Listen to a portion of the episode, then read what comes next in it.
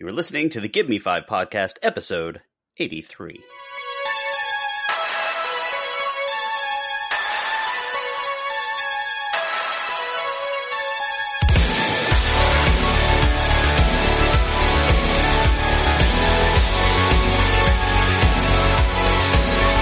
This is the Give Me Five podcast, a semi entertaining show about very entertaining things.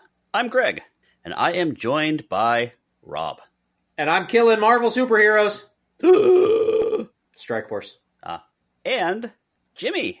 I saw, speaking of Marvel superheroes, I saw Endgame again on Sunday, and spoiler alert, as soon as Thanos arrived on Earth, the power went out. And for a brief second, I was like, oh my god, this is real. I'm going to walk outside, and half the population is going to be gone. Even though it was the second time I saw it. Well, you did not get a chance to do a review, so gi- give me your best 30 second review of Endgame, which um, you saw it twice, so I kind of know where that is. But I did. I, I saw it twice. Uh, so 30 seconds. Here we go. Uh, thought it was very, very well done. I enjoyed it so much more the second time around. I picked up on a lot of the smaller things. Uh, I think Fat Thor was the best part of the movie. I loved seeing Korg and Miek back in there on the front lines.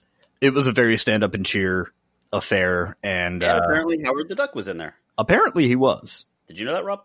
I did not see him. When when the wasp appears in the middle of the of the screen, Uh huh. Like- like the kind of the the last group of people on the right side is all the all the Ravagers, and right in front is a very small Howard the Duck. Oh wow, Yeah, I- one our- I did one not see him. told that's awesome. Yeah. So uh, speaking Howard of the speaking of Uh. wow, speaking of spoilers, movie. This is a review show and there will probably be spoilers. I mean, hell, there already were. We will try to avoid any major twists. So if we're talking about something you haven't seen, read, or listened to yet, then use your own discretion. I've got a little bit of news. Okay, so do I. I saw a little n- blurb uh, yesterday that uh, Chadwick Boseman, Mhm. Black Panther, Yes. uh, is cast uh, in a movie as the first black samurai, Yasuke. He was a samurai from 1579 to 1582, and I don't know too much about that story, but apparently it's a fairly interesting one. There was also a book that just came out in April Now- about it. Clarification. Okay. He's he's the first black man cast as a samurai, or he's cast as the samurai It's a- it's who was the historical- first black samurai. He's That one. historically the first black samurai. Okay, Yes. I was confused when you said it. I wasn't sure which one it was. Okay, sorry, sorry. Um, so apparently it's a, a story of a man went over as like a attendant to some Italian national and ended up Mhm. staying there and became a samurai. Cool. It looks interesting, uh, and I'm I'm gonna actually I'm thinking about picking up the book if I can find uh, if I can find it. It Just apparently it just came out in April, in April. So Oh, that sounds cool. Yeah, nice. I, I've been way into martial arts stuff since our review of uh, Karate both- Kid. Well, not necessarily that, but uh, Fine. the uh, uh, Ninja Scroll got me kind of back, and then the Okay. Batman one, and then of course uh, You uh, enrolled your child into martial arts and now he's taking weapons training. it's true, it's true. Anyway, what you got, Jimmy? Got a little bit. Yeah, we have a release date for the new Tool album. Yay! And it's August 30th. I'm super excited at the Rockville Festival. Recently, they premiered two new songs that sound very, very Tool like, very avant garde. So, really looking forward to that. I was offered a free ticket to that, and I just didn't feel like driving Hmm. two hours to Jacksonville in the rain. Yeah, nobody really, I mean, sorry, Jacksonvillians, but it's not You'd have to the be a tool to do that. hey. Got one more awesome bit of news real quick.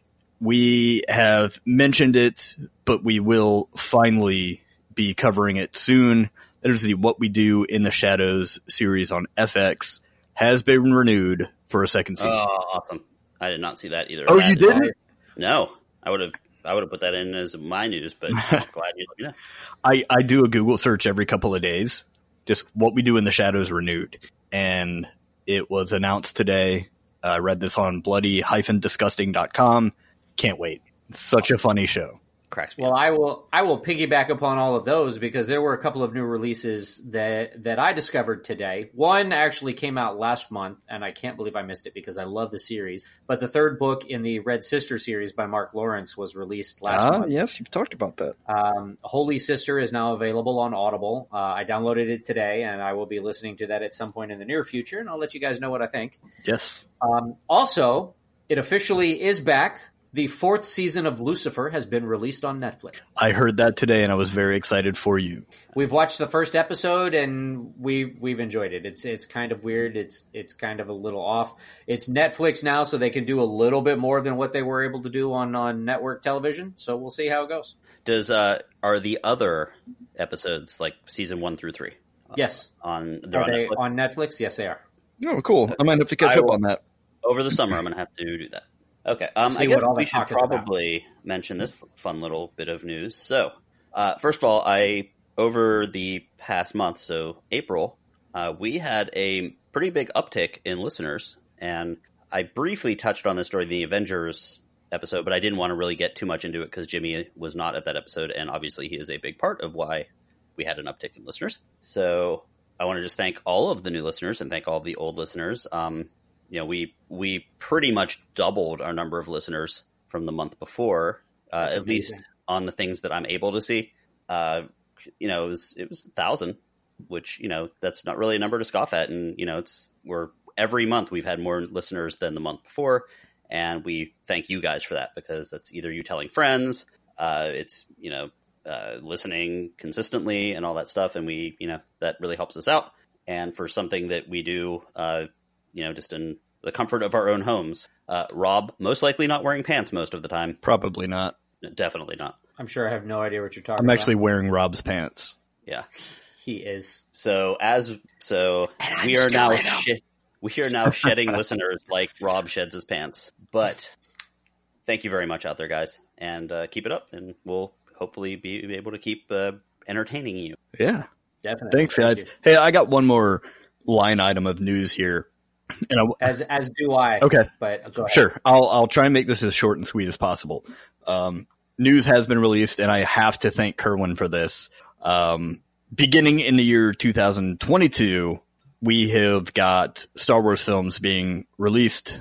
Uh, three untitled films, part of a new saga. I'm assuming.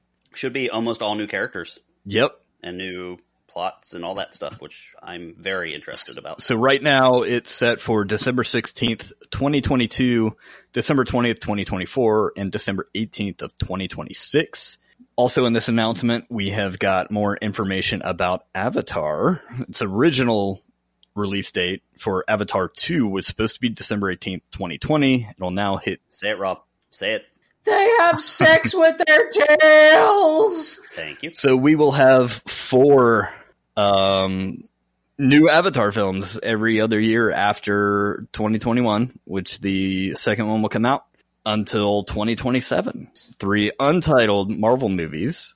Uh, rumor has it that uh, we will be seeing a Black Widow title, Shang-Chi, or possibly the Eternals. And God willing, we'll still be here giving you telling you what we thought Sure about. will.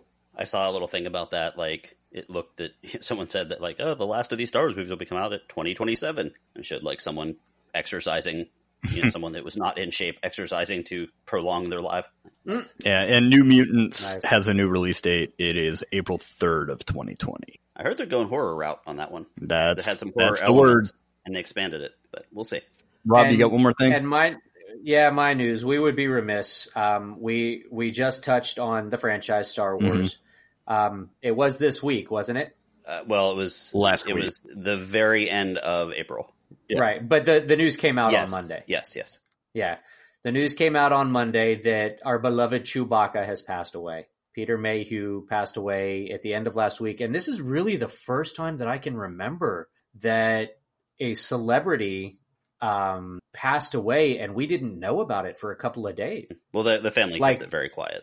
Right. They they kept it on the down low for like three days. I mean, he died. I think it was like Friday that he died, and nobody heard about it until like Monday. Uh, he was a very big, no pun intended, presence on the con circuit, and never Mm-hmm. heard anyone say a bad thing about him. He was he loved all of his fans. He actually, his niece, I believe, toured at the school that Jimmy and I work at, and he went with her. And Oh, Oh, everyone at the school was, uh, of course, freaking out because they knew who he was. And he stopped and was polite and signed autographs, and then you know kept things moving because this was obviously for his niece. But um, Sure. I ran into him right outside of our classroom, actually, Jimmy. That where the What? that where that it was a it was I think I think it was when you were in Washington, but it was right near that that wooden wall picture thing outside the the door. Mhm. So they were they happened to be passing by, and I was there. I was like, oh, Dang. he said hi, and awesome. yeah. So and I've heard it had a lot of our coworkers that are artists have very good examples of him. Like he'll, they would draw Chewbacca and he would post it and remember the people. He would remember the artist that drew Chewbacca, and if he saw them at cons, he would actually walk over to them and say, "I really love that piece you did with Chewbacca doing this or that." Like he actually remembered them. Wow. What a Wookiee. Rest in peace, Yes. Peter Mayhew. It has been a little while due to some of the weird Game of Thrones and Avengers related things, but I've got a snap decision. Uh oh. Hey, oh. All right.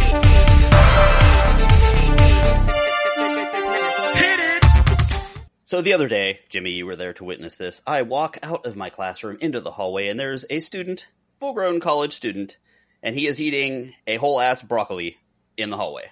He has Yeah. got he it is an entire broccoli stalk. Like you like he just went to the produce section of Publix, Sure. grabbed it. It was still in the the Publix grocery bag, still had the rubber band on it, and he was just gnawing away on it. Like it was a whole head of broccoli? It was the whole thing. Like you like Not when you not buy like, one li- not like one little tree, but it was it was kind of like the was the whole entire thing. thing. like like he bought it and immediately started eating it like it was an ice cream cone the whole thing is he is he mental? I certainly hope he rinsed it off. just gnawing away at it Rinsed, rinsed it off, yeah. okay which blew my mind and I, I did a little social media post about it and it had like a bazillion people that did the little wow thing and was confused about it more posts than like pictures of puppies and other things which is strange but so it got me thinking guys is there anything that you eat in a weird way that you don't want our listeners to know about therefore you have to I drank a bag of pickle juice in class today. That's yeah, that was actually a timely timely answer. But is but is that is that eating something in a weird way, or is that just eating something weird? I think it's eating something. It's both in this case because it is eating in a weird way because the pickle juice is really not there for that. It's there to kind Right, of keep but- the pickle brining. But the pickle juice is in fact juice, and actually the Mm. only way to consume it would be to drink it. Unless you're like snorting it up your nose through a straw, then that would be eating it, consuming it in a weird way. And I have to give a big shout out to Kira Gondek Silva for bringing that in. And it was one of the best damn pickles. You guys know my love for pickles. It was one of the best damn pickles I've ever had in my life. So is that totally why you didn't say anything when I got on when I got on to the uh, to the mic chat tonight and was eating a pickle? Because normally you piss and moan when I eat something in your ear. was it a pickle? It no, was a I'm just trying to be more calm. Ah. I just figured because it was a pickle, you didn't say anything. Was it a delicious pickle? What kind of It pickle was- was, it? It was Oh it God. was a dill pickle. It was What kind? Was it Claussen? no, Oh, it was the other one, the other major brand, which Okay. right now I can't I can't remember what it was. And welcome back to Pickle Talk. Welcome to the Pickle Podcast, where we discuss everything pickles. So, is there anything I eat in a weird way that I um, like will do in public or anything like that? Uh, I I mean, I I love clamato juice. A lot of people think that's weird. Um, Rob, do you have one? Because I'm I'm But- trying. But but again, it's Clamato. Mm. but it, but again, it's not so much. I, I don't necessarily eat things in a weird way so much as I do have a couple of things that I eat that are weird. Weird. What are they? Like my dad turned me on when I was younger to peanut butter and pickle sandwiches, and everybody always goes. Oh my god, that's disgusting! And I'm like, "Have you tried it?" And they're like, "No." And I'm like, "Well, then shut your mouth." I can legit say it's disgusting because I hate pickles. But You're a Jimmy- terrible person. Jimmy loves pickles. Have you ever tried it, Jim? No, I'd be willing to though.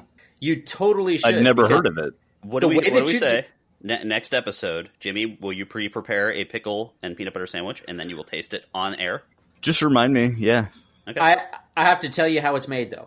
Okay. Because you, you put peanut butter on both sides of the sandwich. So you put peanut butter on one side and peanut butter on the other side, and then you use the pickle spears. And you typically you get like three of them.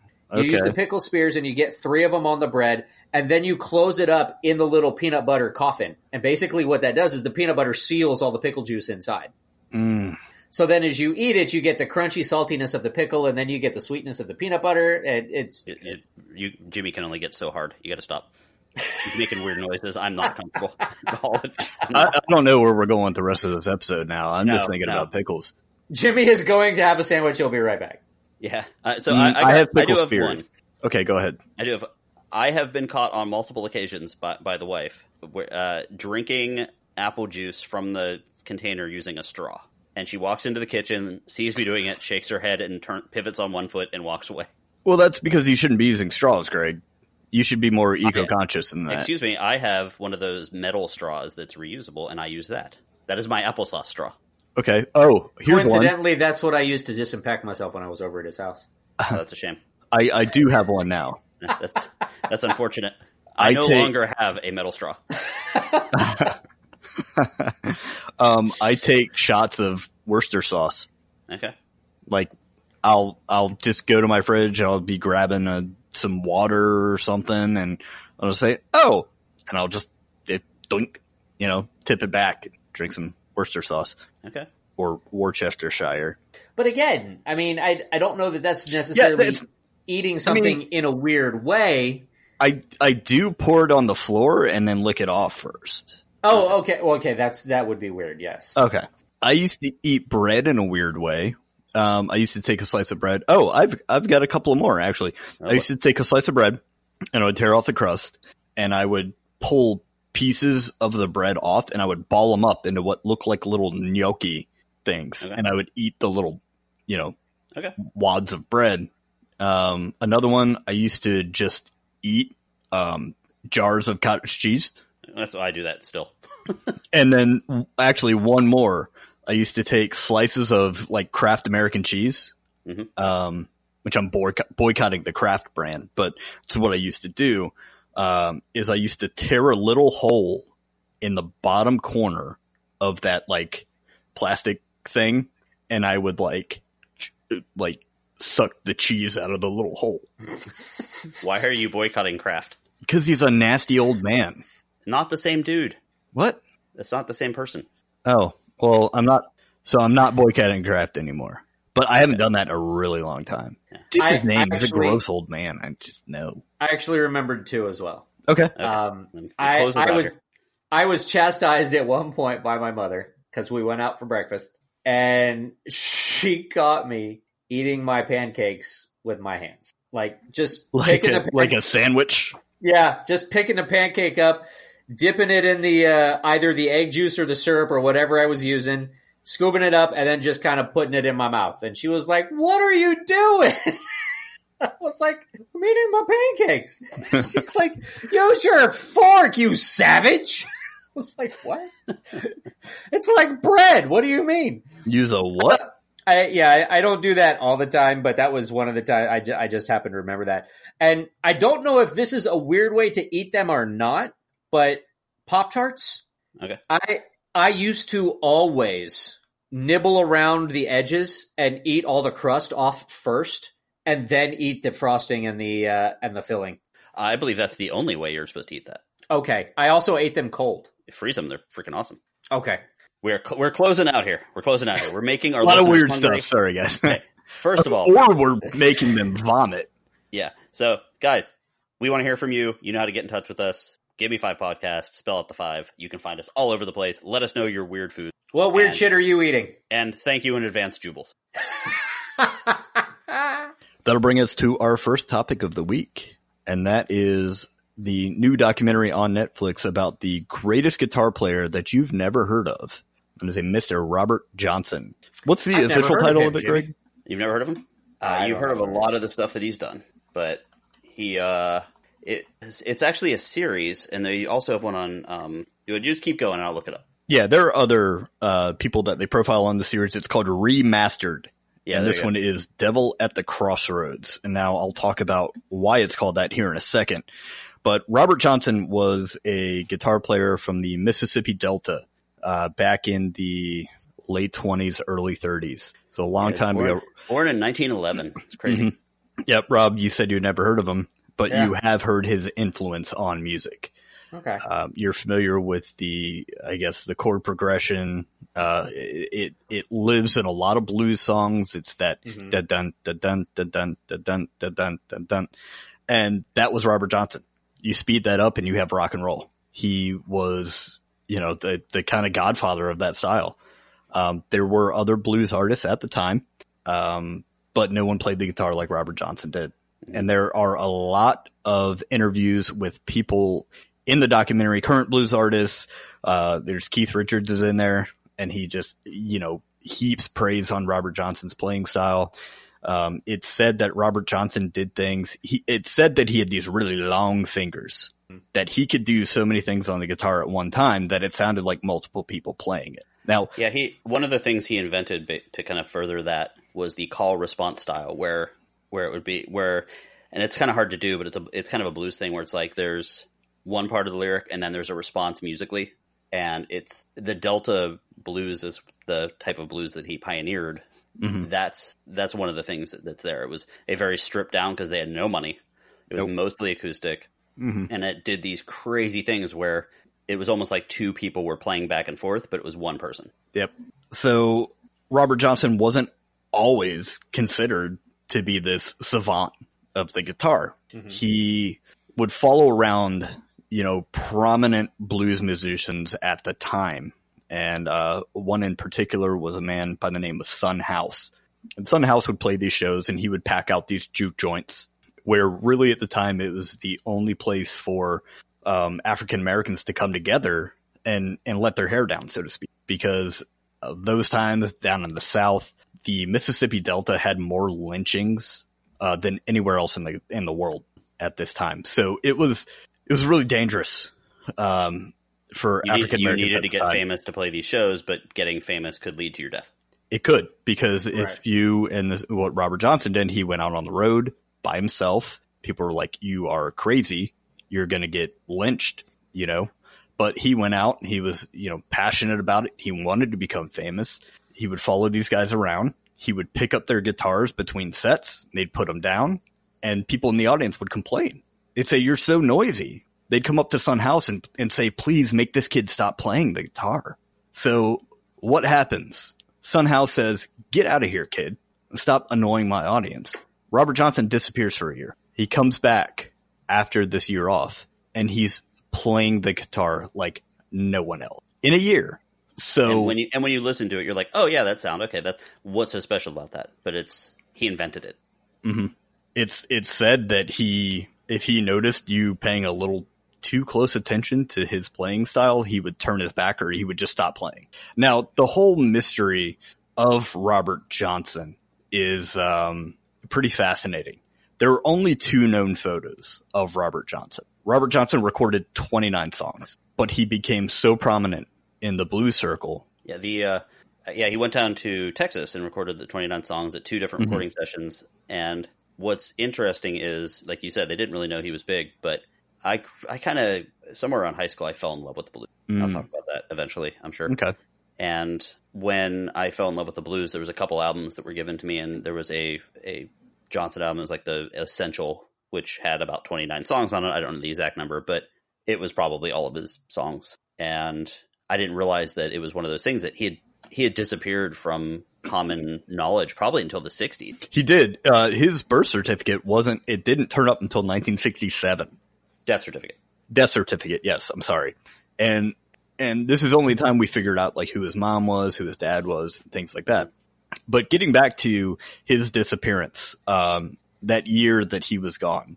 Now it's said that he went back to his hometown and uh, studied under the tutelage of another prominent musician at the time, uh, Ike Zimmerman, and they would practice in the cemetery uh, because as Ike Zimmerman told Robert Johnson, this audience isn't gonna give you any trouble. I, I still think it's fun. Like when they said the name Ike Zimmerman, I'm like, that sounds more like a dentist than a prominent blues musician, yeah. like an accountant. But they would Who's practice. Oh, Ike Zimmerman. I'll give you his number. They would practice in the graveyard, uh, sitting on top of two graves, because it was said that if you played in the graveyard at 12 a.m., you would encounter the spirits who would teach you how to play better guitar. There's also the big myth that Mr. Robert Johnson at the crossroads, you guys have heard this term so many times, sold his soul to the devil in exchange for prominence, for fame. To the crossroads where Robert Johnson supposedly sold his soul. It's actually got a sign and a marker now. It is the corner of Highway 322, also known as North State Street, and DeSoto Avenue, US Highway 61. And that is in Clarksdale, Mississippi. And they have a little sign with some guitars and other things. And there's a barbecue joint there too, which is probably really good. Probably. And 12 hours away from where I am, and I'm strongly considering it. Someday. I think I think I maybe think, we should. I'm pretty sure I've driven through there, or at least Mm-hmm. drove through some place that claimed that it was that. It'd be cool. So I said this was out there, and it, it is a myth that a lot of people believe. Because when Robert Johnson came back, he showed up, he was playing guitar, he dropped people's jaws. You know, uh, a lot of people would say he went away for a year. He, and this was a quote, he did something.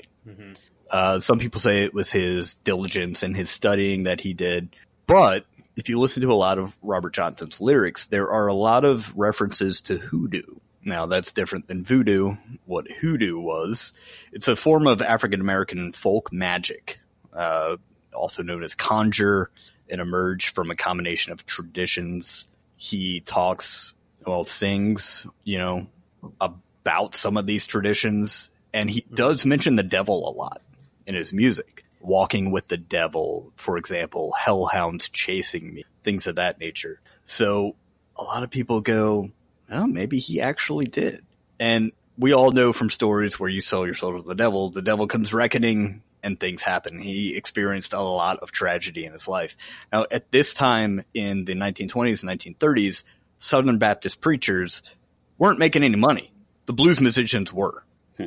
So the Southern Baptist preachers coined the term devil's music, and that's how they referred to the blues. Now, a lot of people in the deep south at that time were were, you know, taking in this religion and they were, oh my god, you know, if you listen to these blues musicians, you're going to hell. And that affected a lot of his relationships. Um I think his first relationship and even his second relationship, the family rejected him because he was playing the devil's music. His second uh, relationship, he he did have a child, and his child uh, saw him twice. And there's actually an interview with his son, who's now deceased. The son's grandfather said, caught Robert Johnson walking up to the house one day and said, "No, I, I will not have you around my grandson with your devil's music." So that's kind of where the whole, you know, I guess blues and then rock and roll turned into the devil's music. And there was some really cool animation used to tell his story. Greg, what did you The think anima- of that? I love the animation. I love. It. I thought it was the, amazing. I thought the graphics are really, really good because sometimes when they do these documentaries, the graphics are really just they pan around still images, and this had a lot of fading, and it was just they're they're very well done, and they take things that you can't necessarily see, and it has a slight. There's a I guess an, a Southern African style of art, like you see it a lot at the House of Blues, and they kind of reference that, but it's not over the top. Yeah. And I thought that when they were talking about the juke joint places and they were showing areas where they used to be and now it's just big empty fields, hmm and then they like kind of brought it in almost in like an, an ethereal way, but it was still very simple artwork. It Just it gave me a really cool feeling. It made me like with the music coming in and stuff. It was, it was cool. I loved how in a lot of representation of Johnson playing, they didn't exactly draw his face, Mhm. but they would have his silhouette up there playing on stage and his shadow was in the shape of the devil or a being with horns. yeah, with like red light and stuff. hmm Now a lot of people have referenced Robert Johnson as A lot. reason- Led Zeppelin. I mean, Yeah, Jimmy Page, Keith Richards. Eric Clapton, of course, on. Cream. Yeah, Yep. uh, ZZ Top, Sheryl Crow, Bonnie Raitt, Allman Brothers, a lot of country stars. Mhm. In fact, uh, you actually, jo- uh, Job, Rob, hey, Job. Rob, How's you, Arrested you Development? most likely know at least one of his songs because it was covered by Cream, the song Crossroads, which was one of Cream's like major songs, and it was, it made Eric Clapton a star. And he's mad that I called him Job. He's like, I'm out. Actually, maybe he doesn't hear us. Uh, I, I, I don't. really? Look it up. and so all these guys, uh, Brian, yeah, Brian Jones from uh, from Rolling Stones as well was a huge fan, and you can tell the respect that these people had for him because this little documentary that's from a little series that's on Netflix was able to actually play songs by the Rolling Stones and Cream and all these big bands that have Mhm. Zeppelin. huge, Yeah. huge numbers associated. Like you can't get Led Zeppelin songs for cheaper than a like basically short of a Marvel movie. You're not getting Led Zeppelin. Mhm. And they, I was like, oh, they're going to play something that sounds kind of like it. And they actually not only had it, but they had these musicians playing it. Yep. And so many of these bands, so much of rock and roll, rock and roll in itself might not exist in the form that we know it now without the contributions to music of Robert Johnson. You know, the, if you go back and listen to his stuff now, if you, you check him out on YouTube, yeah, the recordings, they're, they're pretty poor quality. I mean, we're talking about the 1920s here, 1930s, but if you really dig deep into it, it's a story that you can really become obsessed with because his life is so mysterious. It's so tragic, but he contributed so much. Mhm. I highly suggest this document. Definitely. And, you know, dig deeper into the life of Robert Johnson. Uh, wait, Um, real quick, just uh, fin- finish up his his life. It'd be how he died, real quick. Yeah, it's it's pretty unfortunate. Um, after you know these these tragedies that he had, and his his greatest tra- tragedy really of um, being rejected by you know the families of even his his own child. Um, he turned to womanizing and lots and lots of drinking. So, as is the kind of unfortunate stigma that follows rock stars at the age of 27. So, you know, an original member of the 27 Club, who, if you don't know, you know, includes such artists as Kurt Cobain, Amy Winehouse, Jimi Hendrix, Jim Morrison, Brian Jones, Anton Yelchin, although he Isn't it? didn't really He's he was an actor, but he, yeah, he he he was approaching stardom. Janis Joplin and yeah. Pickle Rick. Thanks, Rob. Janis Um, Joplin, of course. Yeah. Yeah, uh, Johnson went out drinking one night. He had apparently taken up with the owner of this bar, um, his his wife. So Johnson ordered a bottle of whiskey at the bar. The seal on the bottle of whiskey was broken. This was a seven dollar bottle of whiskey. So at that time, I mean, it, it was probably like 40 50 dollar bottle of whiskey now. Um, the person he was with slapped the bottle of whiskey out of his hands and said, "Don't you ever drink whiskey where the seal's broken?" Robert Johnson said, "Don't you ever slap a bottle of seven dollar bottle of whiskey out of my hands again." Johnson picked up the bottle, he downed it, and there was poison in it. So Robert Johnson was poisoned. He was slumped over. People were f- still trying to get him to drink so he could go back and play. He was unable to. And this is where Greg, you mentioned that he was howling on all floors, all, all fours on the floor. All floors. Yeah. Vomiting, you know, experiencing these, you know, fits and he, it, it took a little while, uh, but he eventually succumbed to the poison and passed away. And the man who poisoned him was never formally charged. It was known. I think it was strychnine, rat poison. hmm Yep. Uh, you can check out his music on YouTube, like Jimmy said. You can get it on Amazon, Spotify. but You can Mhm. get it anywhere. Uh, there's there's And you should. what, 29 known recordings, Mhm. and of course there's covers, Cream cover. There's there's a whole covers album, Lots of covers. and you know one of the true American artists. You know, blues is one of those one of those art forms that actually started in America, which is rare. Check it out. We like to talk about the season finales and series finales that come up throughout the year because it's a little easier to talk about a season as a whole versus one or two episodes. So a couple uh, season finales or a one season finale and one series finale has happened since our last recording. And I'm going to talk about the series finale of Gotham. Rob is going to talk about the season finale of The Orville. So, Yeah. Gotham. I talked about it a little earlier this year, maybe late last year. And they did season five, which is a shortened season, and it closed out the the series. Now, Gotham, of course, was basically about the city and the police and stuff like that before Batman showed up. And as I've said on multiple occasions, It is the weirdest show I've ever seen on television. It is bat crap crazy. Anytime you think you know what they're going to do, they change it. It makes no sense whatsoever, yet it's still entertaining. If you try to put any logic on anything, it's not going to. And the best way you can describe it would be just like the 60s Batman show, but instead of it being colorful and bright and happy, it's dark Hmm. and there's actual violence. So it has that same weird whatever, let's go in a room and beat up a bunch of henchmen and people wearing weird costumes, but at the same time, it's very dark and violent. So uh, to finish up their season, throughout this year, they've done a no man's land situation where there's Gotham, the bridges have been blown up, just like in the movie and just like in the comic, and all of the various areas have been taken over by different gangs and stuff. The Penguin's running around, the Riddler, the Gotham Police, the different groups. There's, uh, I believe, the mutants from Dark Knight Returns. Bane's there. There's everyone's there.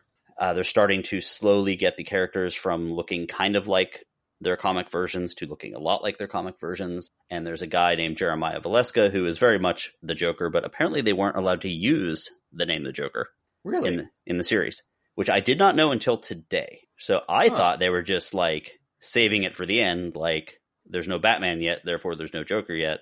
But there's a guy with who makes people smile and die, and he's got a smiley face. But apparently DC said no. They said they said there's been too many Jokers, so you can't use that name. huh. So, and I, I didn't, you didn't really realize it until I was reading an article tonight and it said there was some sort of reason. Okay. So, the very last episode actually jumped 10 years later. At the end of the previous episode, uh, Bruce Wayne was leaving. He was young, and it jumps 10 years later. And Bruce Wayne is coming back. The uh, non Joker Joker, Jeremiah, he is going to blow up Wayne Tower, which is supposed to be the symbol of like Gotham is back. We built the bridges again. We're going to show, we're going to become a good city. And when, based on the Wayne family, so he wants to blow it up. And of course, like in every one of these things, there's a bunch of rich people having a party in it, Uh huh. and they end up stopping it. Uh, you know, Gordon and uh, Alfred, all those, and some of the previous villains stop it, and so they stop it. And at the very end, of course, you see exactly what you expected to see. Like as soon as they said the series was not going to have Batman, I'm like, okay, the last shot is going to be what? Just take a guess, Rob. What do you think the last shot is always going to be in a series building up to Batman? Uh, the bat signal. Yep. Them getting ready with the bat signal, and of course, off in the distance, standing on top of a building, is Batman. So that shot you expected, it was there. Um, it is available on Hulu, the full series, except for the newest episodes. So if you want to check it out, you can. A couple weird little problems I had with it. They they really messed up. I think with the cat, like the casting was okay, but the ages were weird. Like I think Bruce Wayne was too young, so they had to do this thing. Catwoman was very young at the begin at the beginning, and they they aged her eventually. But Poison Ivy it was a little weird because Poison Ivy was like really young, like Yeah. thir- thirteen or fourteen, and they wanted to eventually get into like some sexual situations with her, as she is wont to do. Uh huh. And they had her fall into like I forget exactly what happened. I think she fell into some chemicals, and it aged her so that they could like handle the seduction kind of stuff. But if you really think about it, she's really a fourteen year old in a twenty four year old's body kind of thing. Right. So it was a little problematic, and I don't know why they didn't just make Poison Ivy older to begin with. And thing that I thought was a little weird that they did. Um, oh yeah, turning characters bad that you wouldn't expect to be bad, like Barbara Gordon throughout the series. Huh. Really? Like not the daughter, but the wife. So Gordon's wife was always the beleaguered police wife in the comic, and he she started off as his like fiance, and then she went nuts and she killed a bunch of people and she did a bunch of terrible things and ran like a gang and ran like a, a bar and did all this terrible stuff. And then the city falls, it comes back, and she's kind of good again in like a not hurting anyone, so we'll just let you kind of act. But they kind of just were like, well, you know, the city is re- is renewed, so your record is expunged. Like she killed like a lot of people, like a whole lot of people and they just kind of left it there. And what it seemed to me was like, we're going to be edgy and make good characters that you expect to be good to be bad just to to shock you. But then they like lost heart on it and decided to kind of like turn around, but half-heartedly. So I thought that was a little strange. But overall, if you like superhero stuff, if you like Batman stuff, if you like crime, check it out. If you like weird serial killers things, check it out. That is the Gotham series finale. Nice. Well, I guess I can uh, jump over to the Orville from there. Have you you've seen it, right? I Greg? did. I was very confused at the beginning. Really? I was like, "What's going on?" I well, because I because I binged watched the last couple Mm-hmm. of episodes together, so I was kind of piggybacking off of the one right before it, and the the finale seemed almost like a two parter Mhm. without actually you know being referred to as a two parter. So I I, I guess It we can't just, really It discuss. just occurs to me why I was confused. My ep- my episode before the finale got tr- got Uh-huh. trimmed off at the end by, the, by the recording. oh, Now, yeah, that'll that'll do it. So, so I didn't see the last ten Uh, minutes. I that's guess. I, we can't really talk about the finale without talking about the episode before it, since it kind of leads. But in the in the penultimate episode, the the first officer Kelly Grayson is essentially not cloned, but she's she's standing close to a time device when they go through a graviton field, and basically what happens is it pulls her earlier self out of the timeline continuum and places places her on the Orville. So there's a difference of about seven years. So this is from before she started on the Orville. This is before she started dating uh, Captain Mercer. Before you know, they had they had essentially just gone out on their first date when she was pulled from that timeline, and then she was deposited on the ship. And she still had her ambitions and everything of being a a I keep wanting to call it Starfleet, being a Union officer. I know she she she still had her aspirations of wanting to be a union officer, wanting to you know have friends and have a family and all of that, and meeting her essentially future self. Yeah, I, I totally did air quotes while I was talking, and I don't know why, but you know, upon meeting her future self, you know, she expressed how she was kind of disappointed because you know her future self is saying like the exact opposite of everything that she had thought she ever wanted. You know, she had to keep a distance from the people who worked underneath her. She wasn't even a captain. She was just the first officer. She didn't have a family. She was she was divorced. So, you know, she was she was feeling a little disappointed and the younger version of Kelly actually asked Captain Mercer to go out with her. And then there's this whole weird like relationship thing between Captain Mercer and younger Kelly and it was it was a little awkward. I don't know how you felt about that, Greg, but it was it was it was a little awkward. But then she found out a lot of the backstory between Kelly and and Yeah. Ed, and made a decision once they did, once they were able to figure out how to return her to the place and time where she was, because they also they also state that they were unsure of whether or not their time is linear or whether or not it's alternate timelines a la Avengers. So they're like, you know, how does time actually work? We're not 100% sure. This is kind of uncharted territory. Is time linear? Like, if we send her back with knowledge of the future, are we effed? Or is it just essentially we've created an alternate timeline where she now lives here? And, you know, so they, they figured out how to return her to her time. And just in case, they figured out a way to wipe her memory. Well, the reason why Greg was so confused was because at the end of the episode, you find out that the memory wipe didn't work. Huh. And and younger Kelly decides to save her and Captain Mercer a lot of heartache and pain and just deny the second date. So they never went out again and they never got married and the whole cascade of events led to the next episode Okay.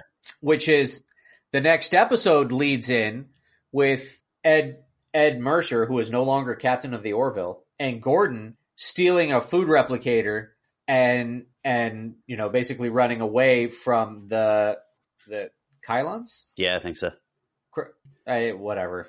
Uh, the robot race that has apparently dominated the entire galaxy and is wiping organic uh, life off the face off the face of the universe. Because Kelly and Ed had never gone out on their date, which meant they never got married, which meant they never got divorced, which meant Kelly never went to the Admiralty to get Ed Mercer the posting on the Orville, and she was never on the Orville with Ed, and they weren't there to stop the invasion that happened, the the big invasion that happened a couple episodes, which meant the invasion succeeded and they took over Earth and basically started wiping out all organic life. That food thing that they were stealing looked like a micro. Oh, it was a microwave. It- yeah, it was a microwave. I was like, and it's funny because they're running through the thing, and I'm like, what's going on? And they're, why do they have a microwave? And and speaking of which, have you seen all the episodes from this Yes. from this season? The the episode that I talked about earlier earlier in one of our one of our podcasts, I thought was absolutely hilarious, and I have to know what you thought about it while I'm thinking about it. What did you think of the episode where they where they secured the alliance with the with the Moclans and they they had the the female there who was talking who was all enamored with Dolly yeah. Parton. and then and then during the big space battle at the end of the movie, they were playing Mhm. 9 to 5 as the soundtrack for the giant It, space. yeah, it, was, it was a good callback. Now, I will say, I, I looked this up before we kind of started this. And this season, so season two, actually got a 100% on Rotten Tomatoes and an, Did and it really? by critics and also by uh, fans. I'm not sure if it got the 100 by fans, but it got 100% by critics. I was, I was very surprised, unless I read it wrong, but I was very surprised. And and I, I have to say I really really enjoyed this season. I thought it was very well done. The Yeah. the storylines that they kept throwing at you had just the right mix of comedy and and situations that kind of made you think and question your your prejudices and judgments and everything. Mhm. And and I love that that they brought back Alara. Is it Alara? Yeah, for the last episode, Yeah, for the last the- episode. the security person. Yeah, who who inexplicably left like two episodes in. Yeah, Halston Sage, the actress. Yes, yes, and I love that they brought her back. So that that at least gives me hope that she, you know, she may have a a recurring um, guest shot.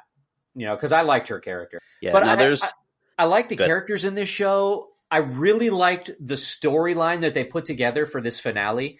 I'm not so sold on the execution of it because anytime you get into the time travel thing, it gets a little weird. It gets a little a little crazy, and I was like, uh, okay. They didn't focus on it too much, other than you know, hey, we have to fix the timeline, kind of, you know.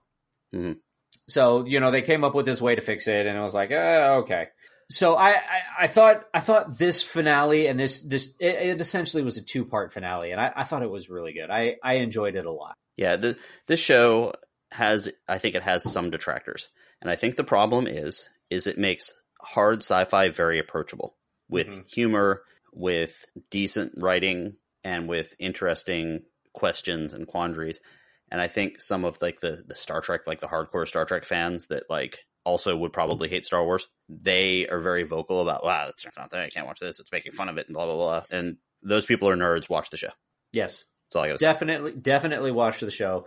It's very enjoyable, and it asks a lot of hard questions and actually makes you think about a lot of things as well. Have you guys seen this new series on Netflix, Black Summer? I have. I've seen the splash screen while watching something else. All right, let's talk about it. The splash screen's nice. Uh, it's a solid image. I Mhm. believe it's got some sort of decaying looking face. And then I clicked on the Ted Bundy documentary. And you started watching that instead. Yes. And that may have been a very good decision. Now, I started watching this eh, like a week and a half ago. I got through the first two episodes and I said to myself, Hey, this is really good. And I mentioned it to the good friend of our show, Kerwin, and he said, man, just fucking stop watching it. So I said, Which is Thanks why for he's a good friend saving me the time. He is, yeah. Uh, Kerwin and I have, uh, I, I, I think with us, he has a lot of similar interests. And I said, all right, thanks for saving me the time. Now, Rob, you texted us and said we should cover the show Black Summer. So I said, all right, I'll, I'll go ahead and just finish it out because as a completist, it, it's like reading a book in a series, you know, watching a uh, first part of a trilogy. I just can't. I, I have to finish it. And this one I, I really could have skipped. We should have listened to Kerwin on this one, in my opinion. So while there have been, you know, lots of positive reviews, Stephen King even said it was a good series. I just disagree. I, I disagree with the master of horror here. So uh, there were, it, so my biggest problem with this series was that everybody, every character in the show and every situation was like people have never heard of a zombie. Did you have you picked up on that at all, Rob? Um, the I don't know that they haven't heard of it so much as they they don't recognize it for what it is, like through their blind panic. Because Mhm. people people in this show spend so many waste so many bullets just firing them into the body. Oh my god. Oh, that one didn't work. Let me try the other side. Oh, that one didn't work. Let me try the stomach. Oh, that one didn't work. I'm like, really, dude? Just shoot him in the head. Come on. Yeah, and it was that part of it was so stupid because I I even felt like at at one point one of the characters had like a cheat code on because I didn't see him change clips and he Mhm. put like 30, 40 rounds through that, that handgun. You know Yeah. who I'm talking about? Spears, Yeah, yeah, fake spears. yeah. So, you know, my initial reaction was, Hey, this is really cool because they would do these segments where you would see somebody die and they, they would like come back to it later. They would show how that person died, how that person came back and it would kind of jump around a little bit like a, a pulp fiction kind of dealio. There were some really cool continuous shots that eventually really annoyed me because, and I love found footage films when they're done well, but there were a lot of the cameraman running behind a person and it was just bouncing so much. hmm And I don't normally experience this, but I got nauseous. Oh God, stop. You know, put that thing on a track. So I, I think the first part of that that really kind of drove me nuts was there were a couple of backpackers. They were walking through this neighborhood and they're like looking at a map and you're, you, it, the camera follows this woman who had recently turned. She runs into a backyard. She's like, hmm s- like making grunting and beating on the fence and stuff like that. And then, so she's in the backyard and in the front yard, these two guys stop and they're looking at a map. Like you don't hear that. There, there just Yeah. seemed to be no sense of urgency with these people walking through these neighborhoods, trying to get to this goddamn stadium, which I was just like, really? That's like a zombie salad bar. You're going to pack everyone into the stadium and then expect Yeah. to seal it up. I just, Yeah. I, I thought it was so stupid. The whole premise was so dumb. Um, I I had I had a slightly different Okay. issue with it. Yeah. the The show itself, uh, the first episode or two, I I agree with you. I I was very intrigued with how they were introducing all of the characters and kind of tying everybody together because you know you would watch someone else's story and you'd be like, oh, that's Ryan from the other story where he went and did that. Okay, so Mhm. then they went off that way, and then this person was here at the same time and they did this, and they and they kind of showed you how all of the people like interacted and and how everything you know kind of linked together. The problem I had with the show was that they it seemed kind of like they wanted to do a Walking Dead Mhm. without all of the exposition and character development Yeah, there sure was not a whole lot of that. because because every scene I and I swear to God like every scene in this show they are running for their like literally running for their lives. I was exhausted. I was like you know at, at some point you get fatigued from just being amped up like all the time and I'm like "Ah, really there's there's got to be how do you how are you still running? I I can't I, I don't even I can't do it. It, it. There was just there was just no downtime, and you you really need for anything to kind of take hold. You really need that change of pace from the this the super fast, super dangerous. Oh my god, we got to get away from these zombies to the letdown, so that you can let the tension build back up. Because if you're Mhm. always running at at volume ten, eventually you go deaf, and that's kind of what happened. I was like, eh, Yeah, I think right. I, I agree. I think after episode two, it really fell flat on its face. hmm I think there were only a couple of characters that they developed enough that you kind of cared for them. Yeah, I didn't get. Yeah. Uh, Sun, who's one of the main characters, I thought she was really great. I thought it was well acted. And it pisses me off that that she spends the whole time talking in Korean to nobody who knows Korean. but they somehow understood her, Yeah, I'm like, which was really weird because she's talking in, in Korean and then Velez, who was kind of the other main character in it, he's like, Oh yeah, go over there. Okay.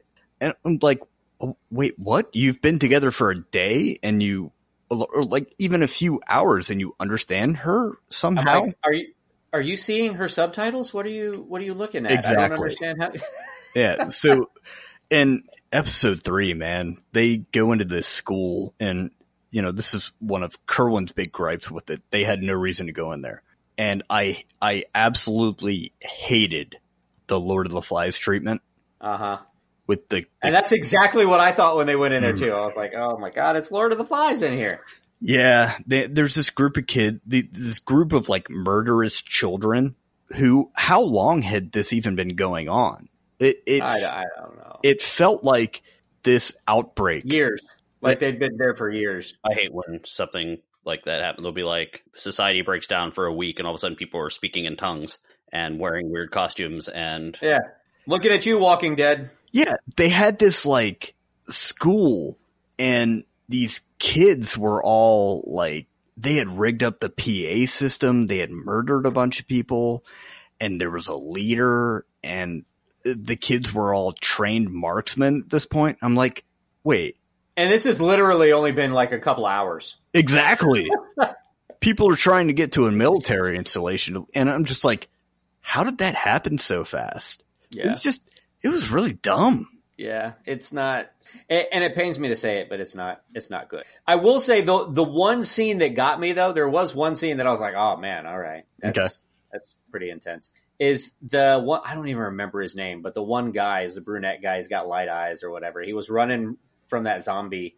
The zombie was like was like tracking him. And he was running from that zombie for like ever. And he runs into that little store and he's hiding like in the library or whatever with all the books and the one guy comes in and takes out the zombie and basically saves this guy li- this guy's life. Yep. And he was coming up to thank him, and as he's walking up, the guy's like, "Ah, damn thing bit me." Blah blah blah blah blah. And he reaches over and grabs that paperweight or whatever. And you know they have that close up on his face as you know he's he's crying because he knows what he has to do, and it's like Mhm. this guy just saved his life, and he's like, "Thank you." And he swings the thing, and the screen goes black, and it's like, "Oh, okay." Maybe we are going to have a little. Oh no, we're not. Never mind. Yeah, no, it. I, I that scene pissed me off. It, there were a lot of decisions made in this show that made me physically angry, Mhm. and that was one of them. So Really? yeah, because I thought this guy coming in to save this dude's life was like one of these hardened badasses, and he was going to be a part of the show. And he comes in, he beats a zombie's ass, and then he he he gets bit. I'm like, so the people. oh, you were you were you were mad at the show writers, not at the guy for actually killing him. no, yeah, exactly. Okay, okay. And see, I I thought I thought that was a nice little that that was probably the the biggest part about the show that I that was the the one scene in the show that I really did like was that they showed the hard choice that oh my god, thank you for saving my life, Mhm. but you got to go, bro. And and it really really pains me to do this, but you got to go. Yeah. But other decisions that were made were absolutely stupid. Yeah. So it's like the So- writers were confused. all in all, I'm gonna say don't don't bother watching. Don't watch it. No, it's not worth it. Not worth your time Not worth- commitment. Not worth not worth the time commitment. well, we've come to the end of our show for the most Mhm. part, and that means it is time for the question. Based on my review of Gotham and their ju- their ten year jump, I have decided to ask these guys what are the best time jumps that have happened in television shows. They jumped the show forward. Yep. And I'll go ahead and go I was, first. yeah, I was I was gonna say make sure you explain that because I So- I'm gonna have some qualifications. So you're watching an episode, it could be an episode or a season, and they all of a sudden decide to show what life is like on the show for those characters five years in the future, six months in the future, 10 years in the future, Mhm. and show that kind of stuff. So it could be like there's Simpsons episodes that have done it. There's a bunch of other shows. It doesn't necessarily have to be a whole season, although you could do that. But it's what, what, when they take the characters and move them forward, and then you're kind of left as part of the plot and part of the watching experience trying to figure out how they got from point A to point B, as well as, you know, what happened to these characters and have they changed that. So, guys, what are the best time jumps in television? I'll go ahead and go first. Go for it. I'm going to go five to one. So number five is going to be The Walking Dead. The show you've been angry with. I, I have, but I think it was a good time jump, like 10 years into the future, or something like that. My number four is going to be Lost, though I, I did like it for a little while. Number three, Breaking Bad, jumps ahead Okay. like five and a half months, something like that. And that's when all the money appears, correct? Mm, I think so. If I remember correctly, like that's when she gets on board, the wife gets on board, and all of a sudden you start seeing them making a crap ton of money. hmm Yeah, okay. True Detective season one. Oh, I forgot about that one. Yep. Jumps ahead, jumps back, but absolutely classic. I mean, uh, watch it if you haven't seen it. Sign up for a HBO Go one week trial and binge on that. Mhm. Best eight hour movie I've ever seen. My number one is Umbrella Academy. A recent one. hmm Very recent. They jump ahead quite a few years, like 20 years, something like that, uh, from the very beginning. So that is my list. Short and sweet. There you go. I will Is- go next. It, Okay. uh, oh, I, no, I was going to say, is that really a jump, or was that just just groundwork information? I mean, Well, because to me, to me, the show was the present day, and that first episode was really just kind of background information. I think it drunk. It jumps from It one drunk. time to another. It drunks from one. T- yeah, uh, but yeah, I think it jumps. Okay. That's my Listeners, you can yell at Jimmy online. Yeah, if if if you disagree, let me know. Or you can visit him at his house at 978 Yep, uh, come on over. Broken Willow Way. Bring some some popcorn. Brokeback Mountain Boulevard. That's Yes. not right. Okay, ready? All right, so here's my five. Uh, Mad Men. I loved this show. I actually thought it was going to end on a more of a jump forward than it kind of did, but there was an episode that jumped 14 months uh, called "For Those Who Think Young," and it kind of showed uh, Don Draper start start off as kind of a Thanksgiving thing, and then things kind of broke down, and it showed where everyone was in 14 year 14 months. Cool thing about that was it showed the people that were advancing and learning from their mistakes, and the people that were getting worse and digging in on the stupid things they do. Uh, the Americans, the final season, they actually did a jump ahead by three years, and the two spies. If you haven't watched The Americans, it's a great show. Uh, the two Russian spies, one of which was one of whom the husband was over it, didn't want to do it anymore. The wife was still doing all the spy work and getting frustrated that she was doing it alone. But the husband, of course, had to keep her secret and had to help out occasionally. And it was a very, uh, it added another layer of suspense to the show. Battlestar Galactica. Uh, lay down your burdens. This is what the, this is weird to me because the first time I saw it, I hated it because I started watching right around this episode and I had no idea that it was a time jump. I just thought everyone started looking different and that crap just went completely haywire. It's like, what is going on? And then I got the, the Blu-rays and I was like, oh, okay. Uh, the quote unquote bad guy becomes the president and they jump forward to show just how badly he screws up. And it's, it's season two to season three is that time. Parks and Rec, uh, the last season in 2014, the episode is moving up. They jumped ahead three, three years and you kind of saw where the people ended up and it was, it was actually very touching and I, I enjoyed it quite a bit and I actually teared up at times. And my number one is Lost. We mentioned it before. This episode literally made me think I was going crazy. I watched it. It was a very famous episode uh, through the Looking Glass. All of the flashbacks at the very end, you you see Jack go up to uh, Kate, who's Wasp now, and he's like, "We have to go back to the island." And they reveal at the very end of the episode that they weren't flashbacks that you were seeing; they were actually flash forwards from their life on the island. And it completely and utterly blew my mind, and it kept me up all night. I couldn't fall asleep because I was just thinking about all the connections, and it was awesome. Okay. Well, I I have to admit I've got a little bit of a disclaimer here. Um, in doing some of the research, because I'm terrible about remembering like flash forwards and stuff like that. So I was trying to figure out what shows I had watched that had done had had actually done a time jump. And Rob, in fact, it- most you were just playing Rocket League during every one of those episodes, weren't you? So was I, I. I may, I Yeah. may have been. Okay. But I, in going through the lists of like all these shows that have done time jumps, I'm realizing that I've never really watched any of these shows. So I've I've actually got three shows on here that I have in fact watched and and have enjoyed. But as bonus, I'm just going to throw in two time travel shows that you should watch especially for our younger audience. There's some time travel shows out there that were actually pretty good, and if you can find them, you should probably check them out. Don't date us too much. Oh, I'm totally dating myself. Don't date me at all. That would save me a lot of pain. Um, oh God! um, uh, I, I'm going to start with uh, The Walking Dead because they they did utilize a time jump, and I have enjoyed that show. I haven't watched any of this. I, I, I have kind of lost interest, but also at my number two pick, I'm going to put in Sherlock, the the BBC version of Sherlock that stars Benedict Cumberbatch, Uh, Benedict Dragonlatch. Yes, yes. Yes, yes. Blunderdort Cumberbun. Yes, exactly. Uh, season three actually jumps two years ahead from the end of season two, and it's it's a it's a nice little thing, and it shows how everybody kind of deals with Sherlock faking his, so to Mhm. speak. But my number one will be Supernatural because I've watched this show a lot. I've loved this show. I've I have gone on record as saying that the show has gone on way too long. I've Yep. enjoyed it Yeah. and I've watched it, but it, it should have ended at season three. That would have been the perfect place to end it. And I believe that was initially where they were expecting on ending it, but then they continued it another twelve seasons or 13 seasons. People love it. Um, yeah, they will, yeah, they but will at the uh, end- take your opinion very seriously as they roll around in all that extra money. Exactly, exactly. But at the end of season six, they after Sam gets locked in Lucifer's cage, they flash forward a year and a half at the start of the next season. Mm. So basically, to show what's happened when Sam was stuck in Lucifer. So those will those will be my my series that utilize the time jump. So as a bonus, I'm going to throw in two TV series that are a little older that incorporate time travel Okay. that you should probably check out if you get the opportunity. And I'm going to put Sliders in because Sliders was a time travel TV show. Oh, that was on my list. And it's it's a great TV show that stars John Rhys-Davies and uh, is it Jerry O'Connell? Jerry O'Connell. Yeah. Yeah, Uh, Jerry O'Connell. Yeah. Go ahead. Uh. I was just going to say Sliders was the fun quantum leap. Yes.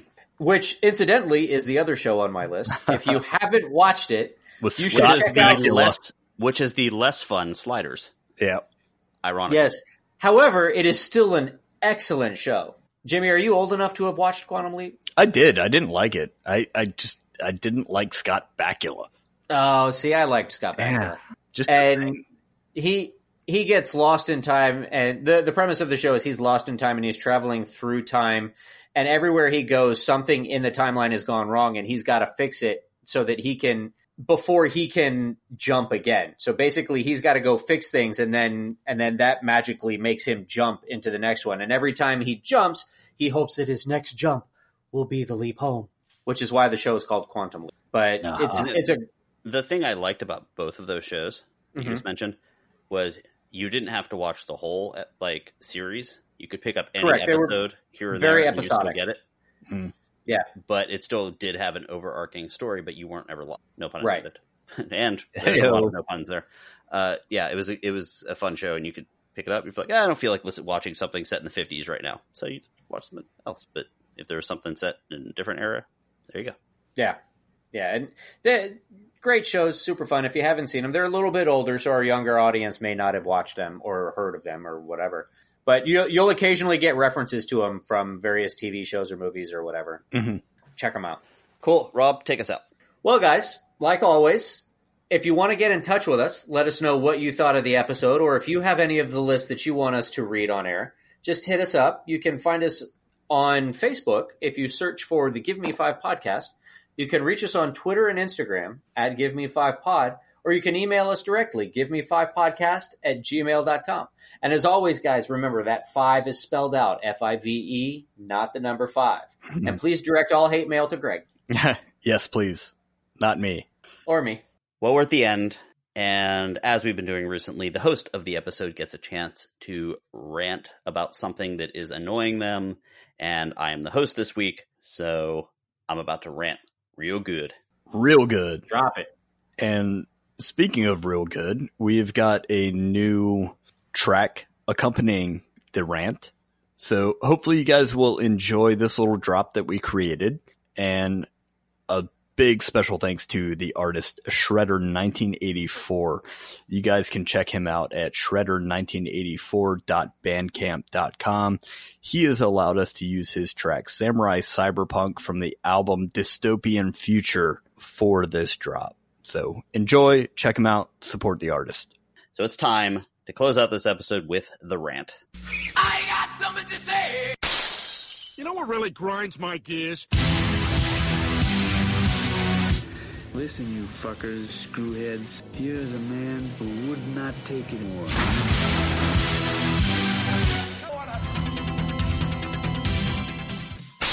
And I want to look him straight in the eye, and I want to tell him what a cheap, lying, no good, rotten, four flushing, low life, snake bred, overstuffed, ignorant, blood sucking, dog kissing, heartless, fat ass, bug eyed, stiff worm headed sack of monkey shit he is. Hallelujah! Holy shit! The Tylenol. Guys, do you know what the Wilhelm scream is? Yeah, Yes. an overused Yes. sound clip. So the Wilhelm scream, just a real quick history on this. Used as far back as 1951. It was recorded by a guy named Sheb Wooley, and it was used in a movie called The Charge at Feather River. And it was named after a guy named Private Wilhelm, who is who utters that scream, although he wasn't the person I think that did it when he was being grabbed by a crocodile or an alligator or something. Uh, then it kind of fell into obscurity. And then in 1977, it uh, reappeared in Star Wars because Ben Burtt, who is the genius audio engineer that created most of the sound effects, like this, the lightsaber and the blasters and R2D2 and all that stuff, he found it in a vault, included it in Star Wars, and the rest is history. Uh, for those of you that do not know what it is, it's this. And, you know, here's the deal. It seems like ever since they used it in Star Wars, when a lot of people decided to become filmmakers because they were inspired by Star Wars, which is good, they now all decide to do their little homage to the Wilhelm scream by sticking it in their movie. Uh, it's been in every Star Wars movie up until The Last Jedi. It's been in every single one of the Marvel movies almost. Uh, Hunger Games, Indiana Jones, Twilight. Uh, it's been in Tron Legacy, Machete, a lot of the Quentin Tarantino movies, all those things. And I have a problem with it. I hate it. It's the second you hear it, it pulls me right out of the movie. I absolutely agree. Like, and the pro- some of the big problems is it's used in key moments of the movie. Like Toy Story, Buzz gets knocked out of the window. That's a major plot point. What sound does he make? Hmm. You know, uh, Luke in Star Wars, which this wasn't a big deal back then, but he shoots a bunch of stormtroopers off of a ledge in a key point of Star Wars. The most recent, most egregious one that actually got me angry here was in Infinity War when Tony Stark blasts the side of the wall of the spaceship and it sucks the ebony maw out Mhm. of it. What do you hear? Mm. The guy with the awesome voice and awesome kind of like delivery. There you go. Like, out of the movie, and it immediately makes me stop being like with this group of superhero powers, powered heroes trying to save the world, and all I'm picturing is this like sound editor, like, oh yeah, I'm gonna, I gotta use that, and looking through a database of sound effects to drop the same thing. Yep. And you know, to, to put it in our world, Jimmy, it, like it was kind of started off as an in joke, and now it's like this little sign of like film nerd credibility. Like, ah, I I went to film school. I have to use the Wilhelm scream. No, you And it- don't. It's to me, it's honestly the Comic Sans of the film Mm. world. Yeah. Like every that goes to design school, the first thing they hear is don't use Comic Sans because Comic Sans immediately screams like office manager or intern that's being like told to make a sign for the office to celebrate like the company picnic or something, and they're like, well, let's just use this fun font, and like they get that out of your system right away, and it's like the opposite of that with the Wilhelm scream. It's like, oh, well, you're a, you're a filmmaker now, so don't forget you got to say thanks to Spielberg and Lucas. Star Wars has actually officially said they're stopping doing it. It was not in Last Jedi, and it won't be anywhere. Good. So it's Yay! everyone else needs to take the hint and no more Wilhelm. Son of a bitch.